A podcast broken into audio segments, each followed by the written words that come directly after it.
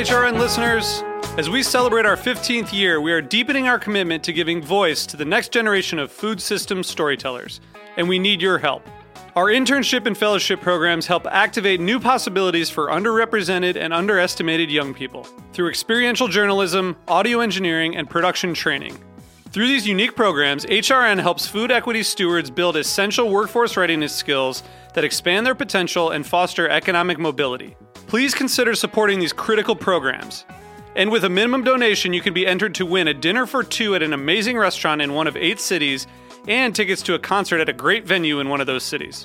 We have incredible partners across the country who have donated, as they also share our passion for helping to educate the next generation of food systems storytellers. Check out heritageradionetwork.org slash 15 to donate and enter to win today. That's heritageradionetwork.org slash 15 to donate and enter to win today. And make sure you donate before March 31st. Thank you. Hi, this is Marion Nestle. I'm the Paulette Goddard Professor of Nutrition, Food Studies, and Public Health at New York University and a longtime fan of Heritage Radio. Like Marion, you too can support Heritage Radio Network, a member based nonprofit radio station operating out of Bushwick, Brooklyn. I've been on it countless times. I love being interviewed. The interviewers are always really well prepared and fun to talk to about the issues that matter to me the most, uh, about how we can change our food system to one that's healthier for people and the environment. It's just invaluable to have an independent radio station that's dealing with these issues. I think it's a wonderful, wonderful asset. Support Heritage Radio Network by becoming a member today. Go to heritageradionetwork.org and click on the beating heart to donate. Today's program was brought to you by Itoen, the leading green tea company and makers of Oi Ocha, Japan's number one selling green tea. For more information, visit itoen.com. This is Chef Emily Peterson, host of Sharp and Hot. You're listening to Heritage Radio Network, broadcasting live from Bushwick, Brooklyn. If you like this program, visit heritageradionetwork.org for thousands more.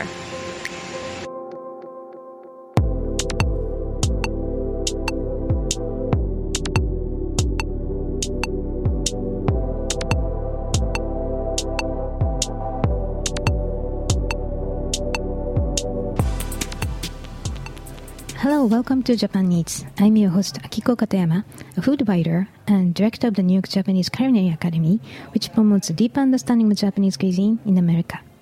We are broadcasting live from our studio at Roberta's in Bushwick, Brooklyn. This show is all about Japanese food and food culture. We see sushi at every deli and supermarket, but what is beyond sushi? We hear dashi ramen izakaya, but what exactly are they? Japanese food is still a mystery for many people, and I'll try to demystify it in this program with my cool guests. And I have a very special guest today from Japan, and his name is uh, Everett Kennedy Brown, who is a photographer, journalist, and author based in Japan, where he has lived for the last 28 years. He's also an advisory panel member of the Japanese Ministry of Economy, Trade and Industry, which is a government advisory council to explore ways to boost uh, Japanese economic growth through promoting cultural industries. And he is the co-owner of Brownsfield, which is a holistic organic farm retreat located 40 miles east of Tokyo in the Boso Peninsula. So today we'll discuss what Everett discovered in Japan, uh, in Japanese culture for the last 28 years, and what his life is like on the organic farm retreat, and much more. So, hello, Everett. Welcome to Japan Eats. Hi, Akiko. It's very happy. I'm very happy to be here. Today. Thank you. So uh, you're from Washington D.C. and have lived in Japan since 1988. Yes. So why did you decide to go to Japan and live there? Well, as a photojournalist, when I was in my 20s, I was often going to Japan to do stories, and I had had such great experiences there that uh, I fell in love with the country and decided to marry it. Okay. And, you know, I heard you've been traveling really a lot of places, including different places of Asia, right? Yes. So, but wh- why Japan as a place to live? Well, you know, whenever I went into the countryside, I was just having these mind blowing experiences, meeting great people, hmm. stepping back into time hmm. in, in, in many ways. And and I just felt so comfortable in Japan. Hmm. The landscape, the people. Right. So that's interesting that you mm-hmm. said uh, Japanese people tend to emphasize on tradition compared to mm. other countries. Yes. But at the same time, it's the leading edge hmm. in a lot of technology, Right. uh, with cuisine. Mm-hmm. I mean, it's like if, if I want to eat the best Italian meal, hmm. My choice is in Tokyo. I heard that. I heard that from my Italian chef from Italy. Sure. Yeah. do you know? Do you know why? Nope. Because the sous chefs in most of the Michelin restaurants in Europe are Japanese, hmm. and and it it's very much a part of the, the Japanese craftsman mentality hmm. to steal the secrets of your master. Right. And so they go to Europe, they get themselves into the best restaurants in hmm. Europe, and they're very humble, very quiet, very watching, hmm. and they steal the secrets of, of Europe's best chefs. Right. And the chefs are happy because they've got these Japanese uh, sous chefs that are making the meals just as they want them to be made. Right, because the attitude is not to ask questions and told the answers. They have to really see the master's movement and they have to steal. That's the only way to learn. Exactly. Because what happens with a lot of American chefs or, or European chefs, especially young high end chefs, hmm. is they want to make their mark. Hmm.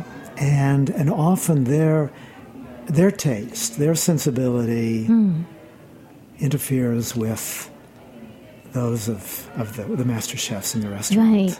Right, right. So I think the attitude of the Japanese young people, like sous chefs in France or Paris uh, or in Italy, I think it is a respect to tradition. Tradition is something Yes. always already perfected. Yes. So you don't want to mess with it.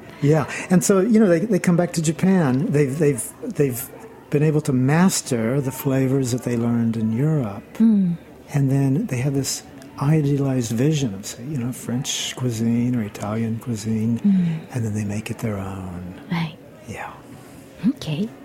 And uh, well, then let's go back to your um, job. So, you know, you um, well, you worked as a photographer, but uh, at college you didn't study. Uh, you in foreign civilizations and literatures, but not uh, photography. So, how did you learn taking pictures? Well, actually, when I graduated from high school, I, I didn't want to go to college. I wanted to come straight to New York and uh, get into some studio and, uh, and learn the trade. But, um, um, you know, I was talking with my father. He was a Presbyterian minister, conservative, and uh, he recommended some interesting colleges to go to. And he said, Go, get an education, and then do what you want to do. And uh, so I, I found um, a college called Antioch College in Ohio that had this work study program. You're on campus half the year, and then you're traveling half the year. And this was perfect for me Right. because I mean, it gave me the opportunity to see the world hmm. and to study the things I wanted to do, to read the books I wanted to read. Hmm.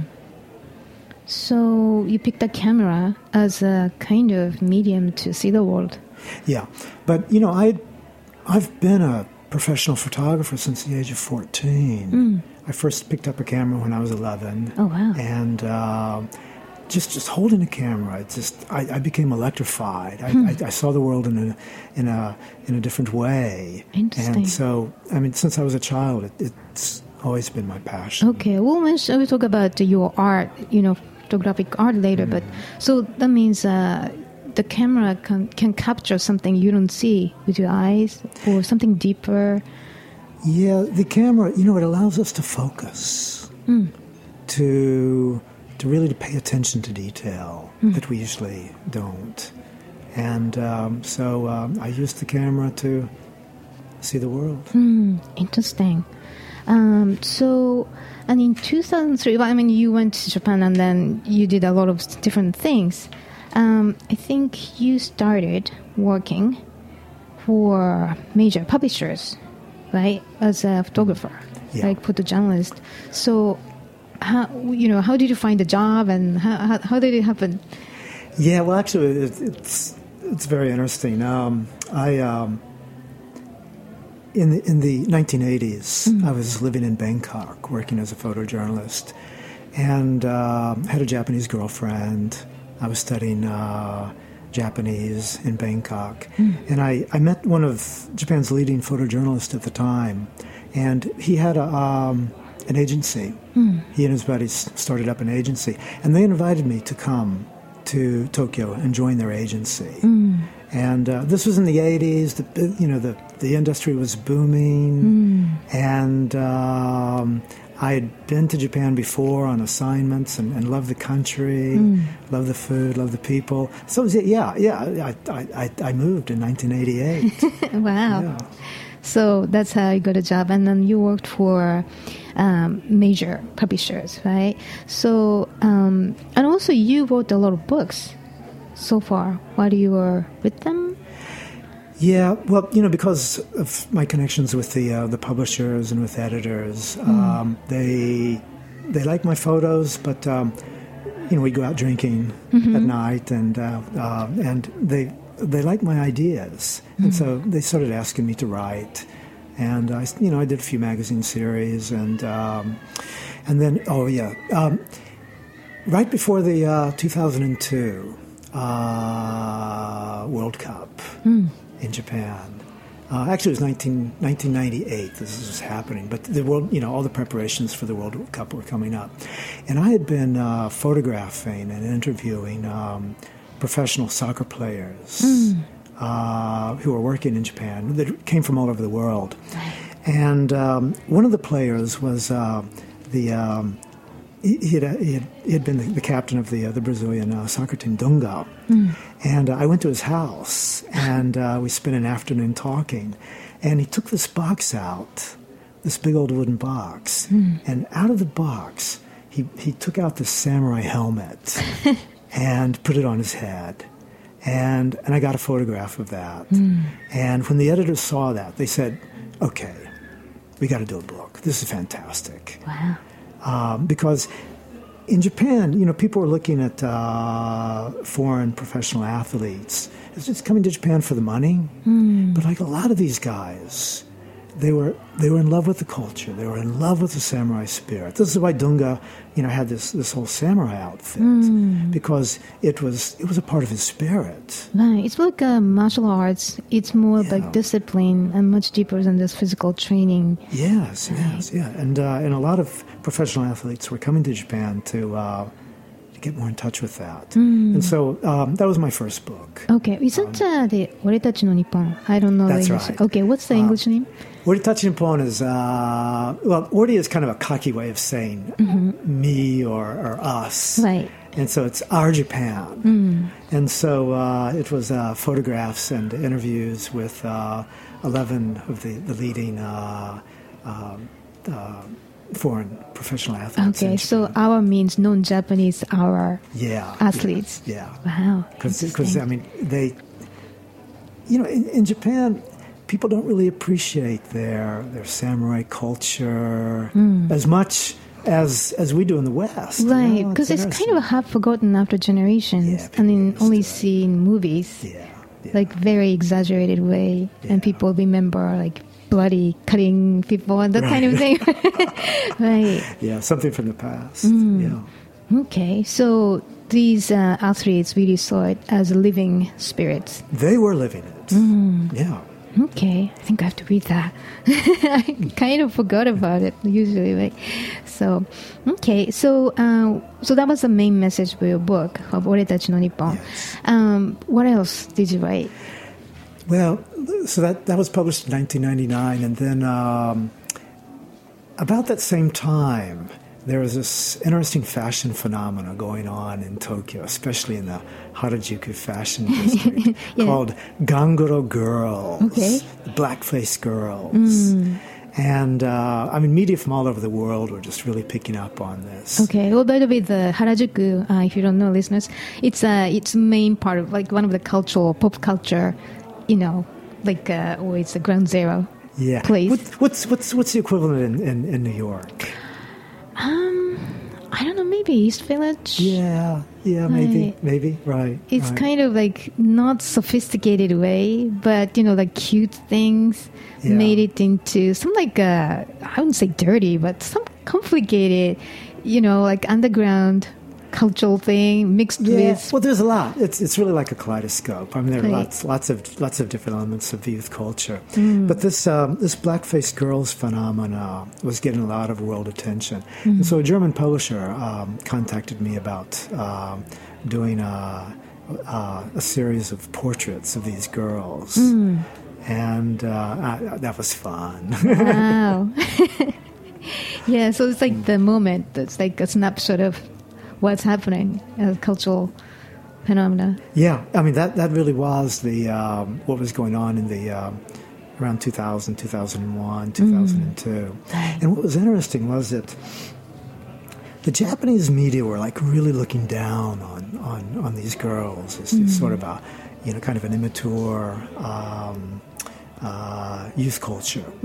Um, but in in my book, what I was te- what I was saying was that in fact, no, these girls were actually hmm. preserving a lot of aspects of Japanese traditional culture. They had basically created their own tribe. Hmm. And, you know, I interviewed, I interviewed um, over 90 of these girls. And it was amazing some of the things that they said. They said, it's like, you know, in modern Japan, hmm. there aren't there aren't festivals like there used to be. So the reason we paint our faces black is because we want to have festivals in our life. Interesting. And um, yeah, uh, it, it's um, it's actually a very interesting phenomena. It's sort of this this this very old current of Japanese cultural energy that just popped up in the uh, the center of uh, Tokyo's youth district. Right. So what missing is found in youth culture. Yeah. Right. So you should pay attention to what's, you know, maybe it looks crazy, but there are some hidden messages underneath. That's it. That's Right. it. And so these ideas um, got a lot of attention uh, in, in in Japan because um, you know the leading social critics, anthropologists, and all hadn't picked up on it, and um, so it was it was fresh. And it made sense. And so from that, I, I started doing more and more writing, and uh, and that that was actually the um, probably the major factor that. Um, I, I was approached by uh, one of Japan's leading um, intellectuals uh, called Matsuoka Seigo, and uh, and he wanted to do a, a book of dialogues with me, and uh, and that became um, our book, um, Japanese Power, or in Japanese Nihon no Ryoku, and uh, and that book was very successful. Right. So maybe you are really um, the me- in a way medium to reflect what's happening. Objectively, you, you are able to observe what's happening in Japan with insight. So that's why. Well, you know, my my background is photography. Um, you know, I try to look at things in a different light, and um, and I've, I've just had a lot of experience in Japan. So um, over the time, the, I've been able to develop a, a fresh perspective. Right. Well, speaking of, uh, in 2003, you started working for European uh, Press Photo Agency, Yes. uh, which is or EPA, which is an international news photo agency Yes. with global network over 400 professional photographers, and your title was the chief photographer of Japan. So, what did you do at the EPA? Well, they, they approached me because they wanted to open up an office in Tokyo. And uh, it had to be uh, established photojournalist, someone who could speak English and Japanese. And um, I, you know, it was, it was chief photographer work. It was also um, being the bureau chief. Uh, and I, I honestly, I wasn't sure that I was into um, spending too much time in an office and and uh, and managing a, a company. Um, but um, yeah, it, it sounded like a new opportunity and um, and an opportunity to see parts of Japan that I hadn't before. So I set up the office. Um, established all of our credentials with like the prime minister's office and the, the uh, imperial palace and whatnot and uh, got a team of photographers and um, had an amazing ride for nine years doing that work. And uh, your work appeared in most major global media, including National Geographic, Time, Newsweek, Le Monde, uh, New York Times, all major mediums. So, Sure. right. Okay, so um, what is the most memorable experience while you were at uh, the agency? Oh my God. Uh, one or two? Um, I mean, a number of things come to mind. Um, well, spending um, all day with George Clooney. Wow, what was he doing there? Um, he was he was doing a, um, it was an advertising campaign actually with a with a, uh, a watch company, and um, I've been hired to uh, um, go around with him and uh, um, and photograph him. Uh, um, doing different things. Actually, uh, we, we did it several times. Um, well, also like meeting the emperor. Okay. Um, but I think, I think, what I what I what, you know when I left the agency, the thing that I, I realized that I'm never going to be able to do again. Uh, you know, I, I might be able to meet George Clooney again or, or the Emperor, but something I probably will never be able to do again was um, ride on the Prime Minister's airplane. Okay. And uh, Wow. Yeah, and that was that was that was cool. You know, I enjoyed Right. that because uh, whenever we'd go somewhere on the uh, on the way back, um, we'd be invited up to the front of the plane, Right. and uh, and there was sort of like like a, a suite area there where where uh, the prime minister would meet people, and Right. uh, and we'd sit down with him and and, So- ch- and chat. Right. So it's like, uh, is it very special? Like, you know, they change the attitude. It's a very secure and secretive place. So it's a very special environment. So- Yeah, yeah, very special. And um, um, yeah, I mean, in Japanese, it was really kind of the feeling of ちょっとドキドキする. it gives like my heart pumping. Right. Uh, yeah, but I mean, really feeling you know going into the inner sanctum. Right. because I mean, you know, I, I I'd spent a lot of time in the prime minister's office. You know, you know, the, you know, like you know, like the White House. Right. But but it's different on the plane. but it's you know? totally exclusive. Yeah, Right. yeah, Right. Um, but I'm curious about the emperor. So he's Mm. he's just he's like very hidden figure. Yes. like secret. I mean, compared to British, you know, system, I think Japanese imperial system is very um, preserved, preserved or protected by media too, right? Yeah, So- I think overprotected actually, because he's very heart. He and and uh, and the empress are very heartfelt people, and um, and I wish that more and more people knew about things that they do and, and for the country. Well, I shouldn't say for the country, but for the people, Right. for the Japanese people. In more not directly into the politics, but it's more sort of uh, image or cultural, And spiritual. figure. And spiritual. Right. Yeah. Okay. That's interesting. Somebody has to say that. Maybe you can say that more because Japanese people are not allowed to say it. Yeah, well, I, I've thought about it. I've thought about it because, um, you know, for example, in, in 2011, during the uh, tsunami and, and uh, the crisis involved with that, around that, um, the emperor and empress were eating very, very simply because there were people up in the Tohoku region that were suffering without food. Right. And how could they eat splendidly if if their people were suffering? Right. And they spent a lot of time praying. Uh, um, but by the way, I'm, the Empress is Christian. Oh yeah, I didn't know that. Why, right. so- Oh, the right, right, right. Yes. So Michiko, right? She went to a Catholic college, and right, Yeah. So it's um, uh, what they do is wonderful. wow. I wish I could know more about them, right? Because I think it's not going to be, you know, the system is not going to be abolished, but you have to understand to, well, to preserve it too.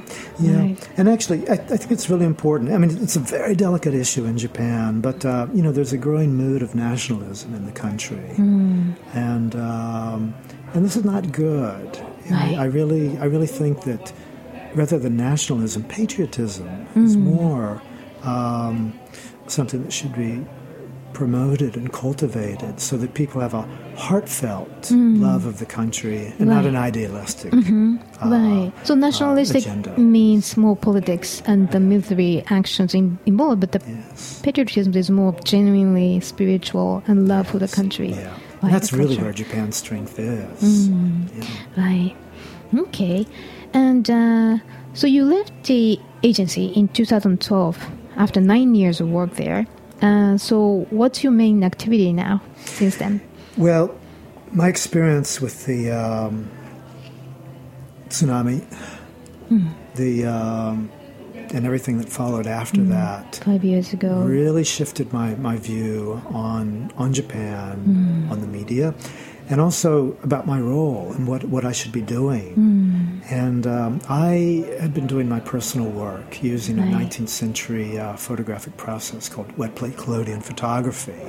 I love it because it's it, it goes beyond photography. It's very much like a potter using glazes. And um, this might be a bit difficult to explain on the radio, um, but um, when, I, when I take a photograph with this process, the negative, the glass negative is wet. Mm-hmm. And so I can, I can manipulate Right. the, uh, the negative while it's wet Okay. to create lots of different effects, like, like a potter uses glazes. Mm-hmm. And I felt that this, this process was most suitable hmm. to photographing and articulating the, the deep sensibility of Japan. Hmm. And, and I, I, I felt a calling from my, from my time in, in the Tohoku region Okay. to start documenting Japan Right. in this process. Okay, so we're gonna uh, talk more about that specific technique that you use because I think it's really fascinating. Um, so before that, let me ask you this question. So you've been invited to give lectures and appear on televisions and you know uh, written essays and books in Japanese too. So um, what kind of lectures and TV programs have you done, and why do you think uh, people came to you to be to to be there? Well, I, I suppose, you know, having having been a photojournalist, I've been able to see just so many different walks of life, and you know, go behind doors that you usually can't go behind. And like so, I- uh, prime minister's airplane. Yeah, or or to go to these these um, ancient rituals at midnight Oh. at at, uh, at Japan's uh, Ise Shrine, the Grand Shrine. Hmm. Um, going with um, 17th generation Noh performers deep into the mountains Hmm. to do rituals at waterfalls. It's, it's just uh, I've I've seen. A lot of Japan. Right. and um, like people want to hear the stories. Right. Yeah. Okay. Because you are interested, like you know, um, as Japanese grew up, and then you tend to overlook what's precious. Right. Okay. And um, and you also work as an advi- advisory panel member of Japanese Ministry of Economy, Trade and Industry. So that means you, what kind of advice do they ask you for?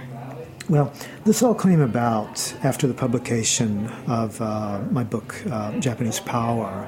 Um, it was read quite a bit by politicians, cultural, and uh, economic leaders.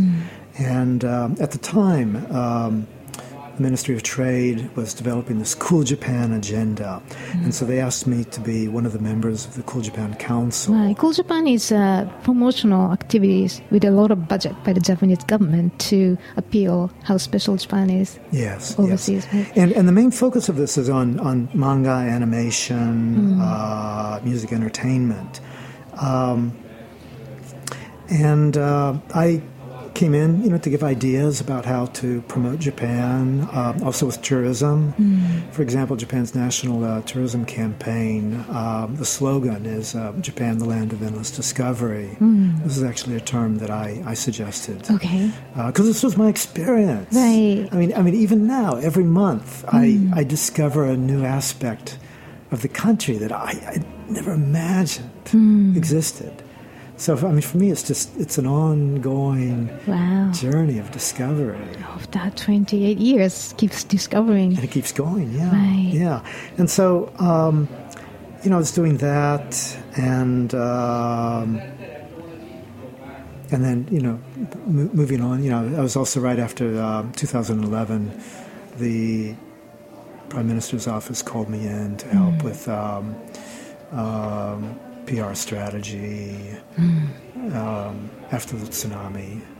And uh, so that led to me uh, having a photographic exhibition at the, uh, the uh, World Economic Forum uh, Davos meetings. Ah, fantastic. I don't think you imagined you'd be like in that position 28 years ago. So that's amazing. Neither did I. but I tell you, I'm, I'm most comfortable on the farm, though. Okay. All right. So um, well, we'll take a quick break here. And uh, when we come back, we'll talk about Everett's farm retreat. So uh, please stay with us.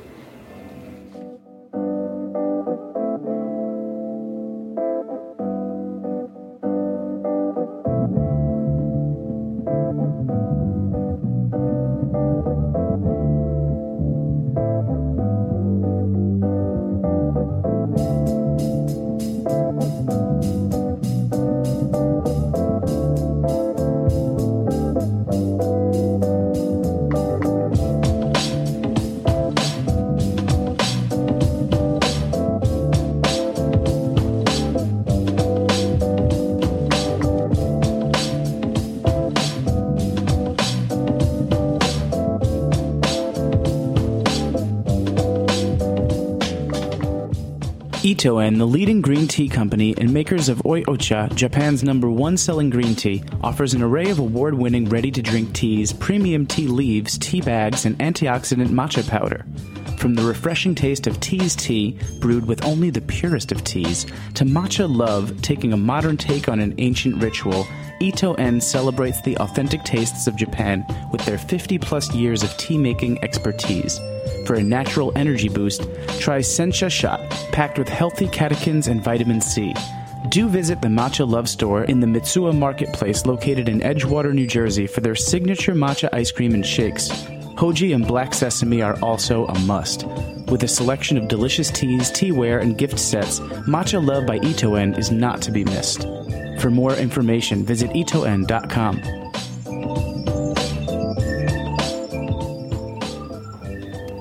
Welcome back. You're listening to Japan Eats, broadcasting live from a studio in Bushwick, Brooklyn. I'm your host Akiko Katayama, and my guest today is Everett Kennedy Brown, who is a photojournalist and author based in Japan, where he has lived for the last 28 years.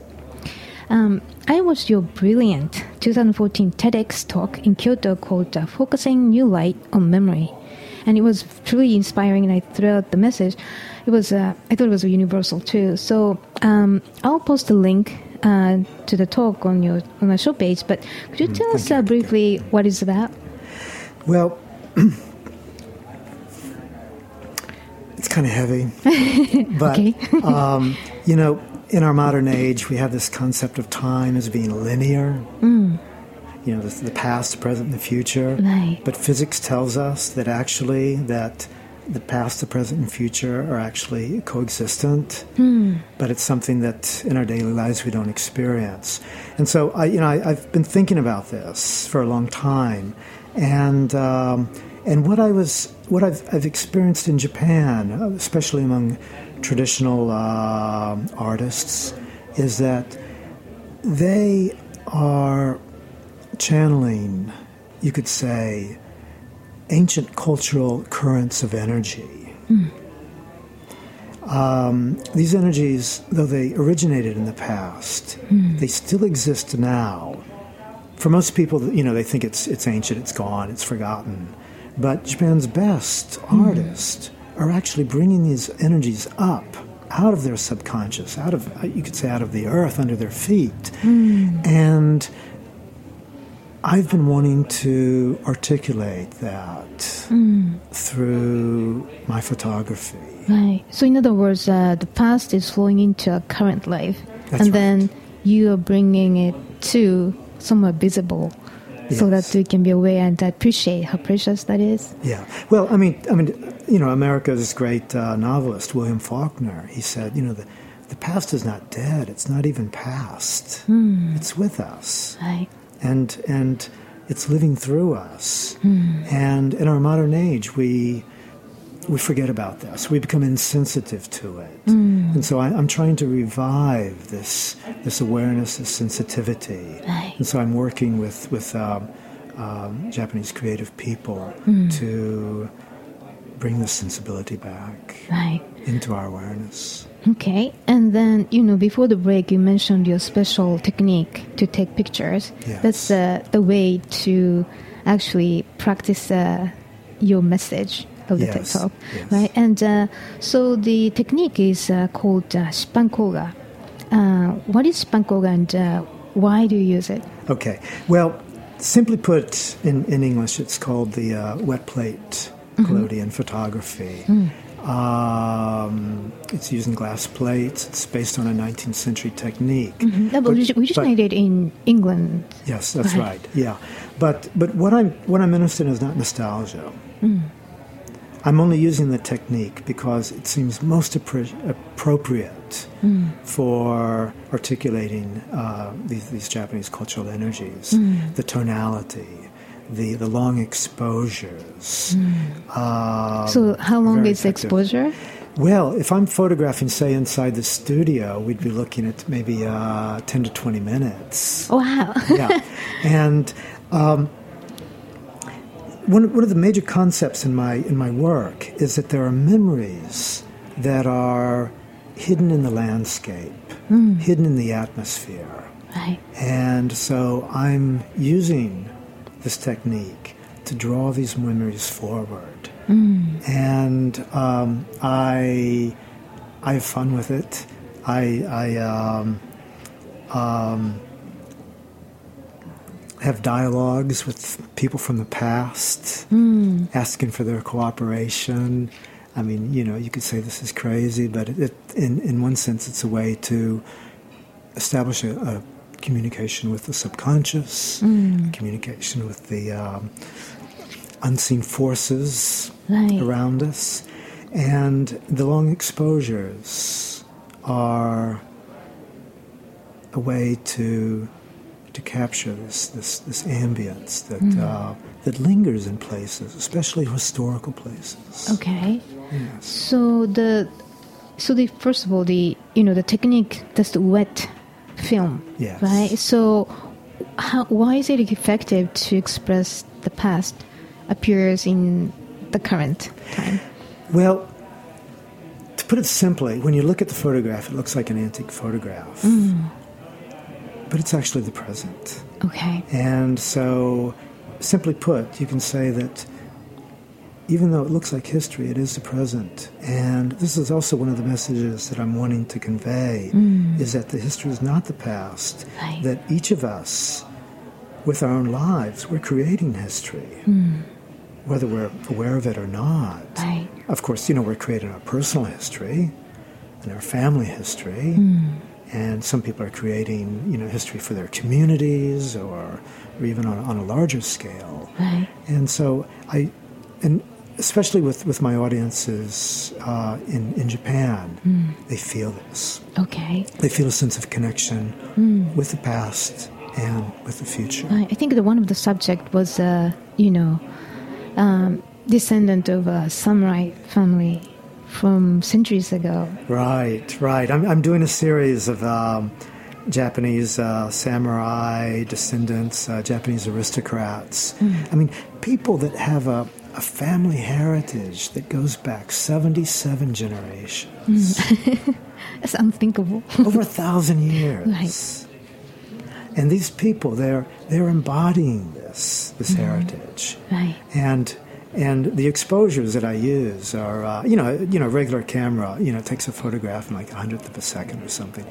Uh, in in the case of collodion, it's sometimes ten seconds or more, Right. and so um, you can see it in the eyes with these people this this depth, this this connection with the past. Okay, so I'm gonna put up uh, a link to your photos on the show page too, so that uh, uh, listeners can see it because it's amazing. Right. So, okay, and uh, now, so you opened the Brownsfield, uh, your organic farm retreat Right. in 1999 Right. uh, with your wife and cookbook author uh, Deco Nakajima. So, first of all, how did you meet Deco? Uh, well, it's not a very interesting story. We, we met at a friend's house and had a great dinner together. Um, and uh, when it was time to leave, we, we discovered that we lived in the same neighborhood. So um, we went home together. That's nice. Okay. well, I think that's very romantic. so um, it was destiny, definitely. Right. Mm. Wow. So the what is Brownsfield, and why did you open it? Well, there are a number of reasons that we opened it. One was that um, we were living in, in the center of Tokyo. We had five kids. Mm. Uh, we needed space. Right. And uh, so we had been looking to move out to the countryside. Um, but on a, on a personal level as well, um, I, I really felt that in order to really understand Japanese culture, mm. that uh, it was important to, um, to grow rice. Okay to actually to get out in the rice fields, mm. to plant rice, to harvest rice, and to feel that whole annual process mm. Of Japanese agriculture. Because so many of the traditions mm. in Japan are, are based around the agricultural right. culture. Mm-hmm. Yeah. yeah. actually, when I grew up, uh, I really grew up in, uh, like, it was in Tokyo, but in the mm. suburb. And then, um, you know, there were some festivals, or you know, yes. festivals and harvest festivals. There's always around rice. Yeah, most of them are harvest festivals. Right, yeah. and also they we say uh, in each every grain of rice there's a god in it, so yes. you can't leave on your ball. You have to finish it. Yes, right? yeah. That's it's it um, it it really when you when you explore this, you see that that Japanese food is not just about taste. Mm. That there's this very deep dimension to it that uh, that really you know it, it has a, a, very long spiritual heritage. Mm-hmm. Mm. Right. Okay, so um, so the, the Brownsfield is a cafe, inn, an event space, as well as a school of sustainability. So maybe you can tell us more about it. Well, it's called Brownsfield. We started out with one farmhouse and uh, a couple of acres of land, mm. and uh, over the past 17 years, it's expanded to four houses now. Mm, oh, wow. and, um, and we, we grow over a ton of rice each year. Mm. Um, we're, we're very much into fermented foods. Okay. And uh, so, like uh, miso, soy. Yeah, we make our own miso. We make our own soy sauce. Mm. Uh, we make our own vinegar. Wow. Um, we uh, make our own um, koji. Mm. And uh, how, how, do you say koji in, in Koji English? malt. Um, it's kind of a malt. It's a yeah, koji malt. Yes, yeah. Right. So it's just a enzyme to break things down. Yeah, right. yeah. And you know, we even we make our own sake as well. Oh wow! Mm. So it's not, not, so difficult actually. well, to make it right. Um, yeah, yeah, yeah. It's it's it's not so difficult. Mm. I, I, wonder if there's anyone doing that here in, in New York. Um, Have you encountered anyone? Well, there is a, a new sake brewer mm. in, from oh, really? Boston, ah. and he, I tasted his sake. It's amazing. Wow. Yeah, and the Japanese brewers tasted sake. Ah, it was okay. Can, Passed the Can I get it? Can I get it here in in, in uh, Yeah, I send the information. Beautiful. Right. So maybe, it's dovetail sake. Maybe we can go after the show. Oh yeah. sure. Okay. Certainly. Um, so the yeah. So do you have a cafe? Right. What kind of food do you serve at cafe? Well, um, it's very much slow food. That's very much part of our our philosophy. Mm. Um, most of everything is grown on the farm, but um, in in our area we have some of the best um, organic farmers in Japan. Mm. Uh, the Isumi area around the farm is becoming a, um, a major region for uh, cheese production. Oh, wow. Um, they're, they're, amazing. I mean, young people are, are just really making revolutionary mm. new cheeses. Interesting. Um, and they're they're integrating, you know, the European techniques with um, uh, Japanese traditional fermentation techniques to come up with, with completely new flavors. Oh. Right. Oh, wow. That's the new way to ferment. I mean, fermentation, I think globally, it's becoming more popular. It's yes. healthy and it's more fun, artisanal. I didn't know that it's happening in Japan in that, that form. Yeah, right. it's really exciting, and mm. uh, I'm, I'm, sure we'll be able to see a lot more of this as well. And and also another thing that we're doing is uh, we're reviving a lot of the traditional foods that had been forgotten. Um, I- y- you know, 150 years ago during the Meiji period, you know, a lot of Japan became westernized, and and the food culture changed. And so we're we're looking at what what kind of food was around before that time, and find ways to revive it and to improve upon it. Right. So maybe uh, that's a natural um, movement. Like even in New York, you know, people more vegetarian and vegan. There's a major restaurant, also like homemade, handmade, everything. Yeah. Well, you know, I mean, Japanese traditionally were pretty much vegan. Right. And uh, before Meiji, we don't eat, we're not- allowed to eat meat. Even. Right, right. And I mean, think about it. The samurai, they were vegan. Right. The rice was a source of energy. Yeah. Actually. Right. Rice, salted plums. They got a lot of energy out of those. Right. And you serve uh, the whole grain. Yes, Rice. that's important. Right. So the uh, Brownsfield is available to anyone. Our listeners can go and then. Sure. I mean, we have a wonderful country inn that's open uh, just just on the weekends, Friday, Saturday, and Sunday. Uh, we have a, a country inn that um is beautiful. It's this is this is where where Deco, my wife. Um, um, it's it's her showplace for her, Okay. her food, and she's doing a lot on on, on the uh, the cutting edge of uh, fermented cuisine. Right. And she published, uh, you know, great cookbooks. I think that's available on Amazon, Amazon.com, Japan. Yeah, right. too. Well, in, in Japanese, she's, she's, she's got about 10 books out. And, and in English, um, she has one book out. And, uh, and actually, we've been approached about doing another one. So hopefully, next time I'm on your show, I'll be able to tell, Sure. give you more information about that. Certainly.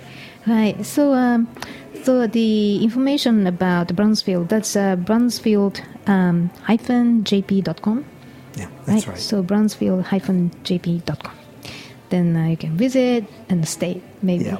And let me tell you what we're doing now. Sure. Our, our house next door that uh, we, we just got last year, where it's a 200 year old thatched roof house Oh, wow. that uh, we're renovating uh, into the style that it it had been. Wow. And um, where it'll, it'll have a um, fireplace in the center of the main room uh, that people can sit around the uh, the fireplace Right. and enjoy dinner. That's uh, called the Irori, like a special center of the whole family, Yeah, the- not the- just physically but mentally. and and and uh, there's something so meaningful about sitting around a fire hearth, uh, a circle, sitting Right. around the fire circle and uh, and eating. I mean, this is this is a tradition in Japan that goes back to prehistoric times. And uh, and we, we miss that in our daily life, you know, of sitting around tables to eat. You know. Yeah, the campfire has a very special feeling, like surrounding fire, but you can do it every day at your new place. Yeah, yeah. Right. Okay, so let's go to Brownsfield. Is it ready? It's going to be ready next year, is it? Um, we're going to have our, our, our, our big opening uh, this uh, July, actually, just, just a month from now. Oh, wow. That's And, exciting. Um, yeah, and um, it should be um, really you know, fully up and going by next, uh, okay. next spring. Well, let, let us know how it goes. Well, you have to come next time you're back in Japan. I would love to. Mm-hmm. Right. So, um, so after all those years of tremendously interesting and deep experience in Japan, um, how do you describe your life in Japan right now? Well, it, it, it hasn't changed in, in the sense that it's still endless discovery. So you never get tired of being in Japan. I never get tired of being in Japan. That's Yeah. wonderful. um, and um, it's I, mean, I, I feel it you know that it, life is just you know a continuing journey Right.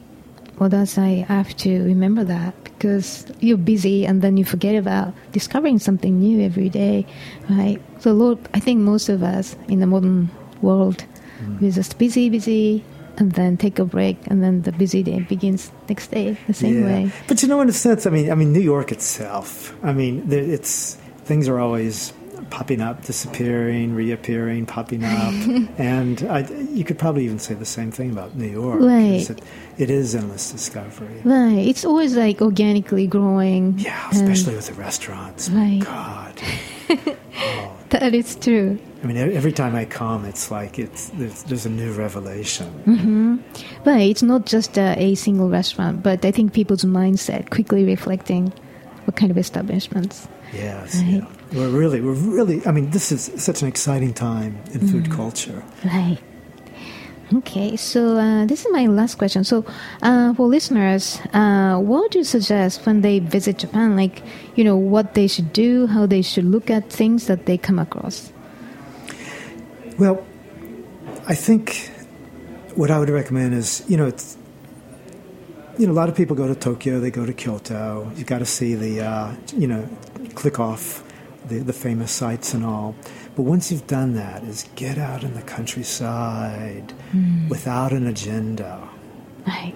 You know, if you're if you're adventuresome, rent a car and just just go because there. I mean, as I say, I mean, there, there's, there's these landscapes that are full of memories, Right. and and it doesn't take much to to feel to feel some special atmosphere right. in these places. So I think the memories means uh, the past kind of being forgotten, but the, the past flowing into uh, current life. That's the memories that you can discover. and it's still with us. So, in a sense, I mean, Japan is and always has been a place for time travel. Right. I think, you know, almost daily like modern, uh, or like, you know, if you go to 7 Eleven, you can still f- find a lot of pieces of uh, tradition, like, you know, bento box to, you know, certain equipment. Like, Isn't it amazing? I mean, you know that you go into a, into a convenience store and and there's something there from every, from the season. It's very much, you know, they, they, they, they honor the seasonal Right. tradition. you know, so you can go in in, in, in the autumn and uh, and you know have like shiitake mush, or or matsutake mushroom uh, box lunches. right. so true. Wow, it's amazing. Right. Yeah, there's so many things to discover. I, I I'm reminded by you. So, right. Okay. So thank you so much for joining us today, Brett. Oh, it's been a pleasure. Yeah, please come back. All right. So, listeners, if you're interested in Everett's work, uh, please visit uh, Modern Classic JP. Um, and for Brownsfield, go to uh, Brownsfield uh, jp.com. And if you have any questions or comments about the show, please contact us at heritageradionetwork.org. And you can sign up for our newsletter to get fun updates and event information at the bottom of the homepage. Japan Eats is live at 3 p.m. on Mondays and always available at heritageradionetwork.org, iTunes, and Stitcher Podcast. And today's show was made possible by Itoen, and our engineer is Da- David Tatasciore. And thank you for listening. I'll see you next week.